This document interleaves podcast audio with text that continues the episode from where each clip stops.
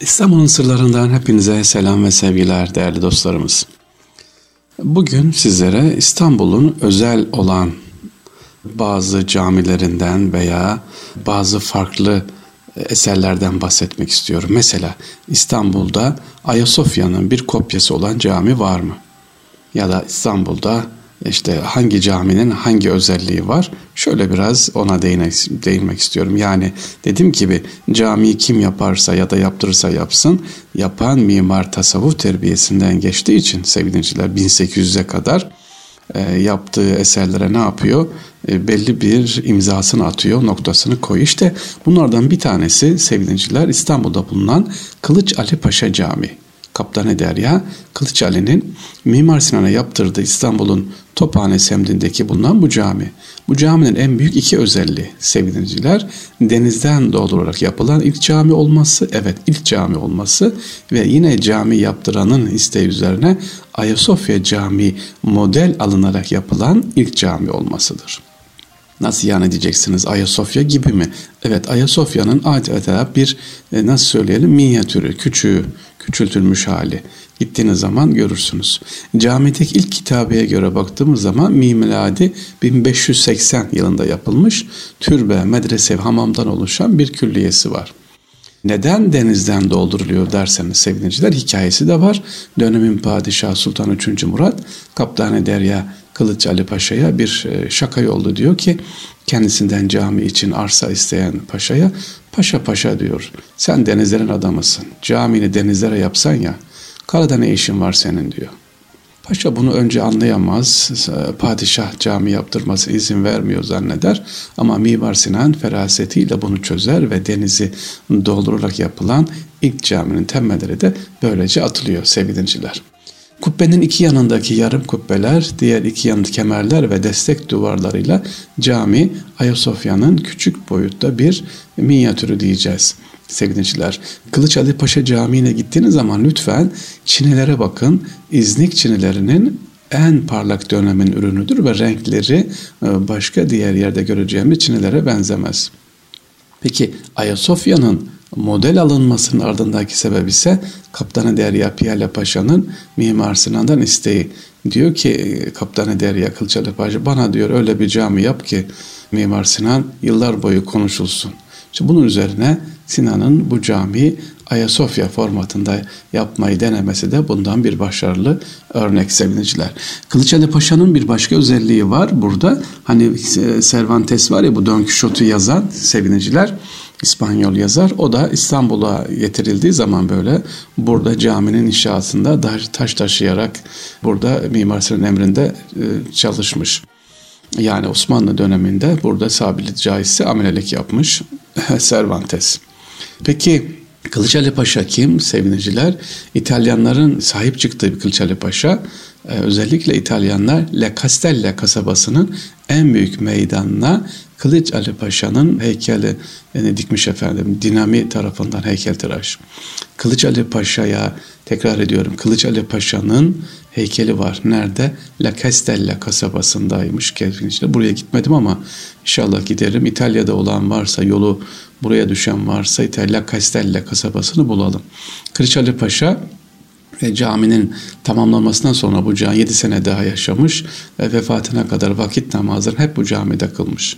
Yine bir sabah namazını camide kılıp fakirlere sadaka dağıtıp evine döndüğünde seviniciler 92 yaşında vefat etmiş. Türbesi de hemen caminin yanında. Niye anlattım bunu? Ee, İstanbul'da Ayasofya'nın bir benzeri cami var mı? sevgiliciler. Peki başka camimizin özelliği çok sorarlar. Kılı, e, sevgiliciler Sadrazam Sokulu Mehmet Paşa var. Sokulu Mehmet Paşa'nın camisi var Kadırga'da. İki tanedir. Birisi sevgiliciler Karaköy Perşembe Pazarı'na giderken sağ taraftaki cami Sokulu'nun yaptırmış olduğu. E, diğeri de Kadırga'daki. Peki sevgiliciler e, Karaköy'e girerken Unkapanı Köprüsü'nden geçtiniz. Sağda Haliç metrosu var. Orada cami hemen metronun altında. Gerçi o da ilginçtir hep üzülürüm ya niye caminin tam tepesine o metroyu oraya yaptılar bilmiyorum ya da alttan olmaz mıydı daha zarif olmaz mıydı. İnşallah ileride düzeltirler caminin tepesinde köprü var. Neyse Karaköy'deki e, Sokul Mehmet Paşa Camii'nin özelliği nedir? Kılıç Ali Paşa hani dedik ki Ayasofya'nın benzeri bir cami yaptırıyor. E, Sokulu da Mimar Sinan'dan yine ilginç bir e, isteği var. O da diyor ki benim de camim farklı olsun. O da tamam diyor. Seviniciler tamam dediği nedir? Selmiye Camii'ni İstanbul'da görmek isterseniz o zaman gidip Karaköy'deki Sokulu Mehmet Paşa Camii'ni görebiliriz. Evet bu da demek ki Sokulu Mehmet Paşa Camii'nin özelliği de Selmiye Camii formatında yapılmış seviniciler. Farklı bir uslupla İstanbul'da da Selmiye Camii'ni Sokulu çok beğenmiş Selmiye Camii'ni ben de bu kadar yapabilir miyim? Onun küçültülmüş bir hali de Sokulu Camii. Peki Sokulu Mehmet Paşa'nın Kadırga'daki yani İstanbul Fatih ilçesindeki Sultanahmet'in arkasında bulunan Kadırga'da da bir camisi var eşi tarafından şehit edildikten sonra Sokulu eşi tamamlıyor bu caminin. E, Mimar Sinan yine yaptırıyor ama bu camiyi bir e, diğer camilerden İstanbul'daki tüm camilerden farklı olarak ne yapıyor? Özelliği nedir? Pek bunu belki bilmiyorsun veya duydunuz. Hacer Esved taşının olması. Evet mihrabında, minberinde ve çıkarken tepede Hacer Esved taşının dört adet taşın orada olduğunu sevgiliciler görebilirsiniz. Dedik ya bugün her caminin bir özelliği var. Ee, Sokulu'nun iki tane yaptırmış olduğu cami var. Biri Karaköy'de, biri de Kadırga'da. Hacer Esved taşı var Kadırga'da. Karaköy'deki de neymiş sevgiliciler? E, Selmiye'nin bir kopyasıymış. Hacer Esved taşı başka nerede var? Kanuni Süleyman'ın türbesinde de var. Girişin dışarıda. Burada görebiliriz.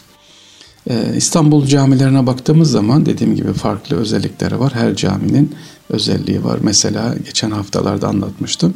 Beş buçuk ayda yapılan bir cami var. Mehmet Ağa Camii var. Evet Fatih'te. Bu caminin de özelliği neden bu kadar yapılmış, çabuk yapılmış sevgiliciler? Bu da e, Fatih Camii'nin artan parçalardan civardaki e, arta malzemelerin hepsi kullanılarak çabucak oraya e, tam zamanında orada yapılan bir cami sevgiliciler. E, yine aynı şekilde 40 günde yapılan cami olur mu? Var. O da nerededir 40 günde yapılan cami? Hemen e, Anadolu yakasında Üryanizade Camii'de. Böyle her caminin bir özelliği var. İşte e, gidip gelirken camilerimizde ne yapacağız? Bunu merak edelim. Acaba bu caminin özelliği nedir? Mesela Fatih Camii'nin özelliği nedir sevgiliciler? Birçok özelliği var. E, ilk yangın havuzunun olması dışarıda yangın havuzu var. E, girişte Kral İdris'in, Libya Kral İdris'inin e, bir mermer hediyesi var. İlk güneş saatinin duvarda olması var Fatih Camii'nde. Hangisini sayalım? Hünkar Mahfili'nin farklı olması var diğer camilerden. Bunların hepsine gittiğimiz zaman inşallah dediğim gibi görebiliriz. Başka bugün size anlatacağım sevgiliciler Sultanahmet Camii'nin bu da var soruluyordu. Mihrap tarafında sarı bir mermer var. Hep soruluyor ve ben de söylüyorum. E, gidip dokunun buna bakın. E, bu sarı mermerin olduğu yerde boşluk vardı sevgiliciler. E, Mısır'dan getirilen Kayıtbay Türbesi'ndeki Resulullah Aleyhisselatü Vesselam'ın ayak izi. Ama tabi rızasız olmayınca bu ayak izi tekrar Mısır'a gönderiliyor. Kopyası var. Orası da hazırlanmıştı. Boşluk var. Peki o boşluğu nasıl kapatalım? Ee, orada bir oyuk yapılmış. Sırf e, ayak izi için konmuş oraya. Boşluk. Ee, daha sonra e, Şerif isteniyor. Sultanahmet rica ediyor Hırkay Şerif'in İstanbul'a gelmesi için. İstanbul'a geliyor ama Sultanahmet Camii için istiyor. Böyle bir camide bu eseri burada dursun diye. Ailesi bize miras olduğu için vermiyor. E, ama onun yerine Sultanahmet'in gönlünü almak için yine Kayı Şerifi Veysel Karani'ye ait olan sevgiliciler Resulullah Efendimiz'i göremeyip ama ona sevgi ve muhabbetini daim gösteren üzerinde ümmetim için dua et dediği hırkasını gönderdiği Veysel Karani namaz kıldığı mermer bir taş var. Onu Sultanahmet Camii'ne gönderiyorlar ve bugün mihraptaki duran o taş e, sarı demermer taş, damarlı taş odur. E, bu rivayetlerde çok sıkça geçer değerli dinleyiciler. Başka sevineciler camilerimizin minarelerinin durduğu yere bakarsanız bazen lütfen dikkat edin gittiğiniz yerde caminin minaresi sağda olur. Ve şerefesine baktığınız zaman şerefe dediğimiz yani e, müezzinin ezan okuduğu yere şerefe diyoruz. Onun kapısı olur. İşte onun kapısı gördüğünüz zaman uzaktan ha kıble de o taraftadır. Minarenin duruş yeri de aynı zamanda neyi gösterir? Kıbleyi gösterir. Ama bakıyorsunuz mesela Firuza Camii sevgili dinleyiciler hem Cihangir'de hem Sultanahmet Camii'nin olduğu sol taraftadır. Niye acaba sol tarafta sağda olması gerekmez miydi diye dem düşünüyoruz. Baktığımız zaman sebebi işte o dönemde bir yol geçmiş, yoludan geçmek, minareyi kurtarmak için sol tarafa almışlar minareyi dursun diye.